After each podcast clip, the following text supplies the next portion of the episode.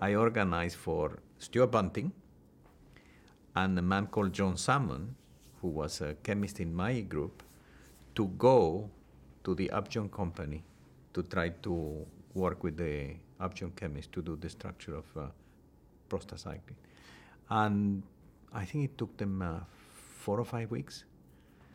The my chaps were doing the biological experiments. They were taking the extracts and doing the, and they had in the kitty some analogs of prostaglandin they had made, which were very useful to make uh, this compound.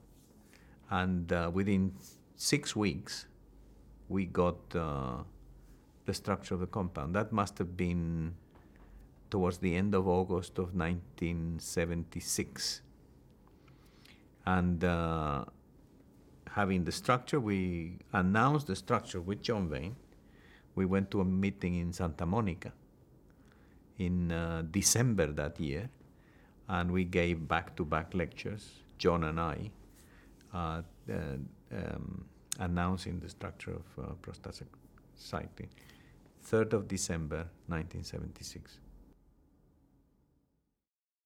In 1982, the Nobel uh, Prize of Medicine was given to Sune Bergström, to Bengt Samuelsson, and to John Vane. Uh, Sune Bergström was uh, well known because he did the first crystal structures of prostaglandin E2 and prostaglandin F2 alpha. He was working with von Euler at the Karolinska, the man who discovered or was co-discoverer of prostaglandins, and he did that. Bengt Samuelsson did, as I have described to you, the work on, uh, on thromboxane and later the work on, uh, on leukotrienes.